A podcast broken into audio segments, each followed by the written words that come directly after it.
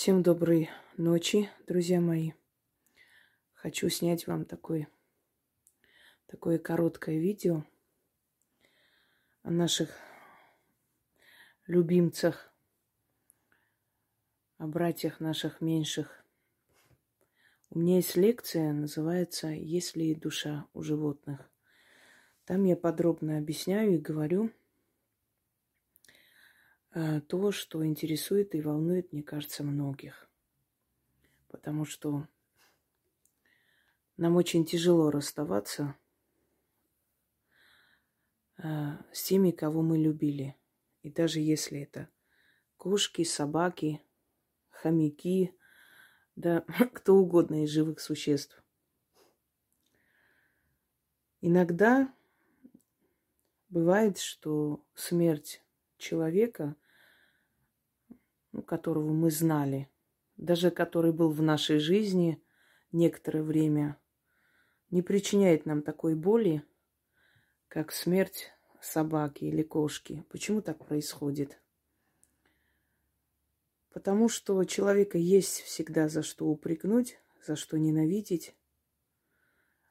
А эти создания, они совершенно невинные. Даже те, которые нападают, кусают, это тоже не их вина. Их просто не воспитали, их просто недолюбили. Им просто не показали, как нужно жить и что нужно делать. Ими не занимались.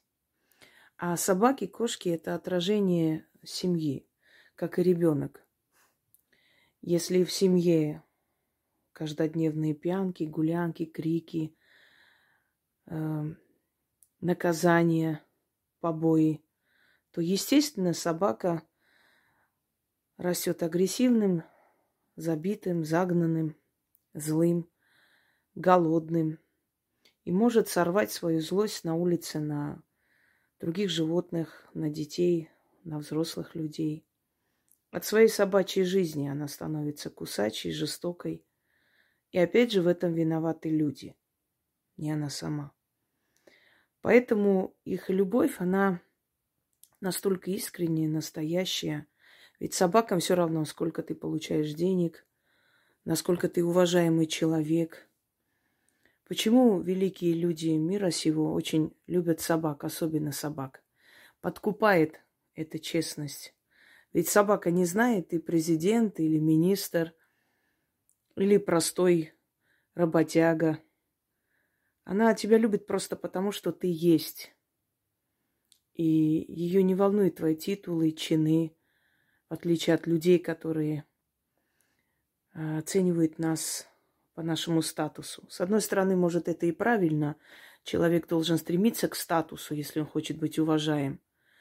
Понимаю, но Человеческая любовь, она основана все же на какой-то корысти. Даже дружба, даже любовь, даже рождаем мы детей с корыстными целями, согласитесь. Да, мы их любим и готовы отдать за них жизнь, но все равно, что мы хотим?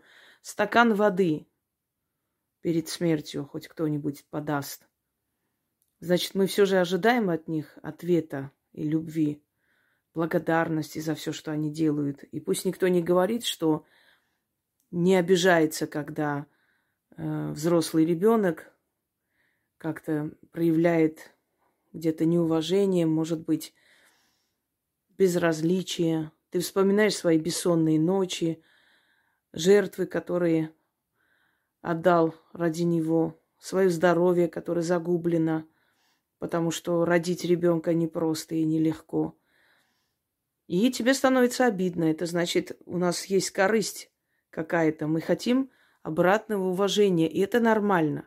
Но в любом случае, как бы там ни было, эти создания, они абсолютно невинные. Поэтому мы их и любим. Мы их любим, потому что мы знаем, что они искренне нас ждут. Ждут даже больше, чем наши дети. Ты заходишь домой, и ребенок с места не встает, потому что играет в свои игры и вообще не до тебя. Единственное, можешь сказать, мам, ты там кушать приготовила или мам, ты купила то, что я просил. А что делает собака? Собака готова тебя облизать с ног до головы, радостная, скачет вокруг тебя. Так кто тебя больше любит, твой ребенок или собака? Наверное, собака. принципе, потому что дети, они эм, сами по себе эгоисты. Это надо признать. И мы такие были, и они такие будут, и их дети будут такие. И они будут, ругая своих детей, говорить, я-то в твоем возрасте себя вел по-другому. А мы ехидно улыбнемся, потому что знаем, как они себя вели в их возрасте. И вот в этом мире людей есть такая неподкупная любовь собак, кошек, других живых существ, которые тоже могут стать домашними любимцами и питомцами, даже диких зверей, которых держат дома, и к чему я очень отрицательно отношусь, потому что, потому что они губят, губят им э, жизнь и будущее. Их уже в природу не выпустишь, они там не выживут, они привыкли человеку. Но в то же самое время у них инстинкты, эти инстинкты невозможно заглушить, и они могут в любой момент забыть, э, что они тебя знают, и что ты их кормишь, и они могут э, сделать с тобой э, все что угодно. Поэтому я считаю большой глупостью держать дома диких, диких зверей, поскольку все же домашних питомцев мы приручили тысячелетиями. У них уже генетика, расположенность к человеку, а здесь нет. Э, и вот мы говорим о том, что они уходят за радугу, на радужный мост. Откуда это пришло? Это название и поверье, легенда, как хотите – Это пришло к нам из скандинавской теологии, то есть наука о богах.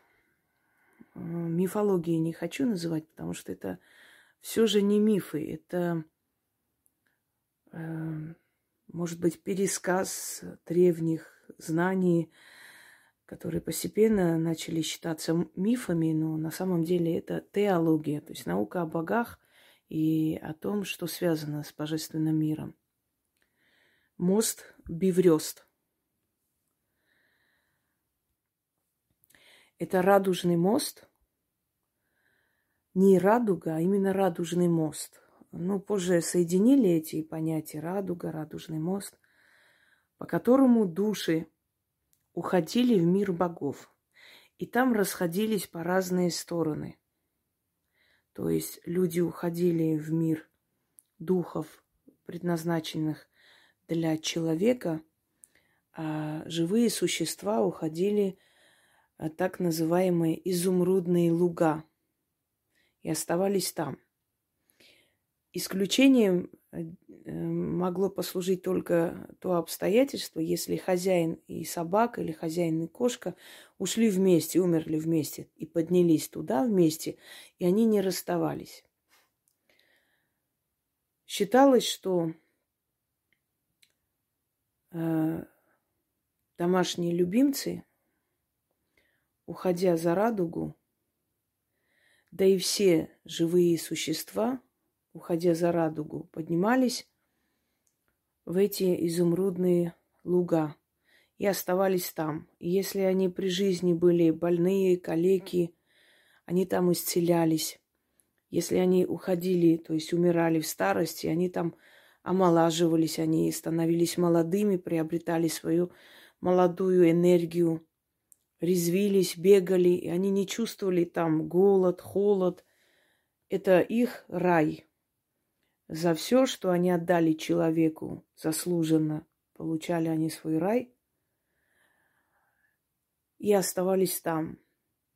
Но когда человеку становилось плохо, то пес, который находился за радугой, слышал его мольбы, жалобы на жизнь, его плач, смотрел вниз и бежал на помощь.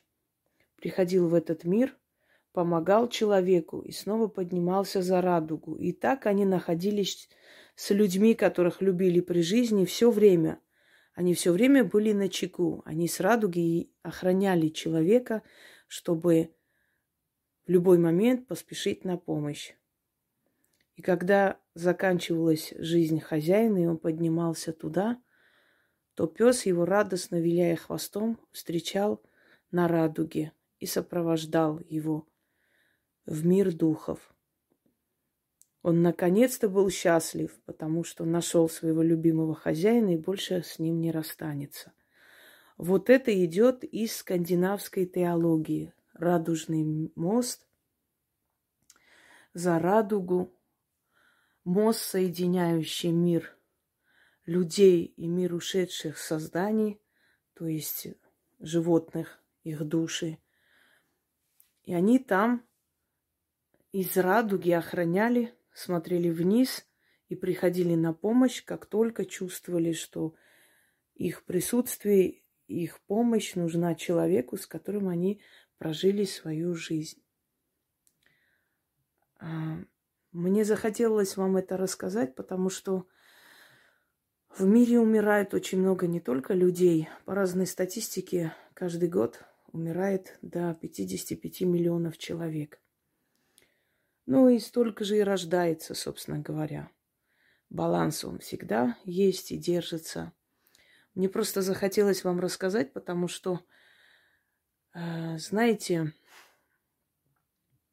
очень часто живые существа, вот эти маленькие, казалось бы, э, такие несмышленные, э, играющие все время, да, что-то грызущие, что-то переворачивающие создания, они нас любят более искренне, чем, чем многие наши друзья и близкие за жизнь. И в отличие от людей, которые были в нашей жизни, они не способны нас предавать. Они нас не предают. Они до последнего остаются с нами. Я помню, когда мы э, заходили с Пусиком э, в лифт, и там был такой, ну, пьяненький человек, и он вел себя неадекватно. Он после нас зашел, иначе бы я с ним не поехала. И я помню, он еще был маленький. Он сколько там, года два, наверное, маленький пес. И как он на него кидался, как он огрызался, невзирая на свой маленький размер, он меня защищал. В детстве собака попала под колеса и, э, собственно говоря, таким образом спасла мне жизнь. Потому что видела, что машина едет прямо на нас. Она побежала, остановила собой. Эм, они знают, когда они умрут, они чувствуют это, они с нами прощаются. Они с нами прощаются, и многие люди, которые сейчас услышат этот ролик, это подтвердят. Они как-то грустно смотрят на нас, знаете, как-то непонятно есть взгляд. Могут быть, например, перед смертью, если они э, уже несколько лет из-за старости уже как бы не лают, у них уже и голоса нет, они могут полаять и это значит, они уходят, они с тобой прощаются. Они уходят из дома далеко, если это дворовые собаки. Умирают далеко от дома. Они дома не умирают никогда. Они уносят себя и свою болезнь, и свою смерть подальше от дома. Они могут э, умереть вместо нас. Они принимают болезни на нас. И самое интересное, они появляются в такой момент нашей жизни, когда нам особенно нужна помощь. И как только это все решается, как только у нас все хорошо, внезапно уходят.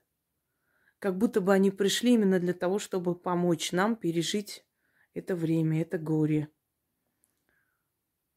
Их души, они всегда с нами рядом. Они с этой радуги смотрят и приходят помогать, спасать, как только нам бывает плохо. Я рассказывала вам о собаке моего детства, который несколько раз меня предупреждал и один раз вообще спас от убийцы лаем. Это был его лай, но никого не было рядом. Это сто процентов никого не было. Никто не гулял с собакой, тем более. Но тот подонок убежал, он испугался. И я знаю, что эта собака, она увидела из радуги, что мне нужна помощь, и прибежала ко мне помочь, потому что я очень любила ее. Все ее боялись, а я нет.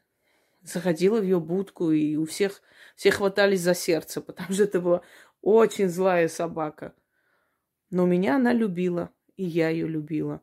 Я помню, когда бабушкину корову продавали, ее выводили, я помню, как, как она плакала. И вот эти слезы, это огромные глаза коровы, и вот эти слезы, она понимала, что ее забирают, что я отдаю в другую семью. Не все они умные, не все. Вот точно так же, как и люди, не все разумные, не все умные, не все чувственные. Так, так и животные. Среди них есть очень умные, по интеллекту почти э, равные, скажем, ребенку. Есть глупые, ну, собака и собака, как бы. Но в любом случае они невинные, в отличие от человека, поэтому их смерть причиняет нам особую боль. Э, по-моему, «Весегонская волчица», фильм, кстати, основан на реальных событиях, когда она выходит с ружьем, и муж говорит, ну, стреляй, ты не сможешь. Человека убить намного легче, человека есть всегда, всегда есть за что, а их не за что. Вы знаете, меня поразила история Натальи. Она живет в Европе уже много лет, и э, она рассказала о своей кошке, которая уже очень сильно болела и уже не могла даже пить воду, но Наташа никак не могла с ней расстаться, не хотела возить на эвтаназию, и в конце концов поняла, что поступает эгоистично, что она мучается и решилась забрать ее. И кошка это поняла. Начала облизывать ей руку, как в знак благодарности, что ее избавляют от страданий. И она говорит, что каждый раз, когда я проезжаю этот город, я привожу ей воды на, на могилку, потому что она не могла пить при жизни. Согласитесь, что мы своих кошек-собак помним и переживаем, и горюем о них больше, чем, например, о предателях-друзьях, о мужчинах, которые клялись нам верности в любви, а потом повели себя как последние мерзавцы. Так кто более достойный был в нашей жизни? Человек или четвероногое создание – мне кажется, что ответ приходит вам и без моих подсказок. Уезжайте из нового дома, забирайте душу своей собаки и кошки. Просто открывайте дверь, назовите его имя и скажите, пошли за мной. И многие из вас, потеряв близкого, близкое создание, наверняка чувствовали, чувствовали рядом его присутствие – и особенно кошки. Когда кошки умирают, хозяева часто чувствуют возле ног кошку. И игру кошки дома они ощущают. И когда нов, нового питомца берут, да, как бы желая немного так забыть. Хотя это не помогает на самом деле, если очень сильно любишь своего пса. Вот, ну, вторая собака может как-то утешить, как бы радовать. Это тоже создание, она не виновата в этом. Но в любом случае есть особенная любовь. Вот даже среди детей есть особенная любовь к одному своему ребенку, а второй ребенок у тебя просто малыш. Твой ребенок, ты о нем заботишься, любишь. Но первый сын, да, или первая дочь, это даже не ребенок, это твой друг, потому что ты с первым ребенком учишься быть матерью. А второй рождается, как правило, когда ты уже более готова к материнству, трудностей особых нет. И он растет без особых усилий и переживания. Вот первого ребенка ты бережешь, как говорят, в зубах нянчишь, потому что первый ребенок чаще всего появляется в тот момент, когда в жизни не все устроено, очень трудно, и ты очень стараешься, работаешь на э, нескольких работах, чтобы порадовать своего ребенка. Он для тебя особенный, ты в него вложила больше, больше усилий, больше нервов, ты научилась быть матерью с ним. Поэтому он особенный для тебя. Вот то же самое.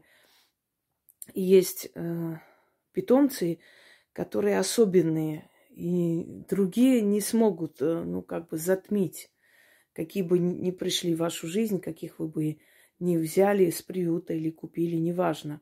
Они не смогут собой вот как бы затмить э, память о том, который был. Он все равно особенный, его больше любите. Э, часто люди пишут, что испытывают чувство вины, потому что пришлось усыпить, и они очень переживают. Может быть, нет, вы зря так думаете. Вы правильно делаете, ведь вы не просто пошли усыплять, потому что вам не хочется лечить, а потому что уже не, ну, невозможно было спасти. И вы понимаете, что держать его уже эгоистично, ему больно, ему тяжело. Ведь жизнь это же не только поесть, поспать, правда? Жизнь это чувствовать вкус жизни. Если человек или животное каждый день просыпается с болью, ложится с болью, согласитесь, это не жизнь. И я уверена, что каждый из вас использовал шанс, вот э, какой возможно, сделал все возможное, чтобы можно было хотя бы немного продлить жизнь. Но если вы понимаете, что уже невозможно, если вы видите его мучения, стара... Э, то есть страдания, иногда к концу жизни, особенно собаки, начинают, знаете, у них появляется такая болезнь, как у человека, как Альцгеймер. Они даже не знают, как надо есть, как надо пить. Они забывают все природные функции. То есть мучаются просто эти животные. Вот надо их избавить. А кто еще это сделает, если не вы? Кто может избавить от страданий, если не любящий человек рядом находящийся, правда? Он понимает, что тебе больно и спасает тебя от этих мучений. А, поэтому не надо себя винить. Э, это неправильно. Вы все делаете правильно. Вам не в чем себя упрекнуть. И запомните, что их души с нами рядом. И вот они, уходя за радугу, смотрят оттуда, охраняют вас оттуда и все время спешат на помощь, когда видят, что вам плохо. И когда вы сами подниметесь туда, они увидят вас, прибегут и больше с вами не расстанутся. Желаю вам всем удачи и вашим питомцам долгой жизни – потому что их уход – это как уход части нашей души. Это что-то от нас отрывается, и невосполнимая потеря, она никогда, никогда не восполняется, даже новым животным, новыми обстоятельствами, неважно. Это нечто такое, что отрывается от твоей души и уходит. Уходит навечно но навечно для этой жизни. А там вы обязательно их увидите. Всем удачи!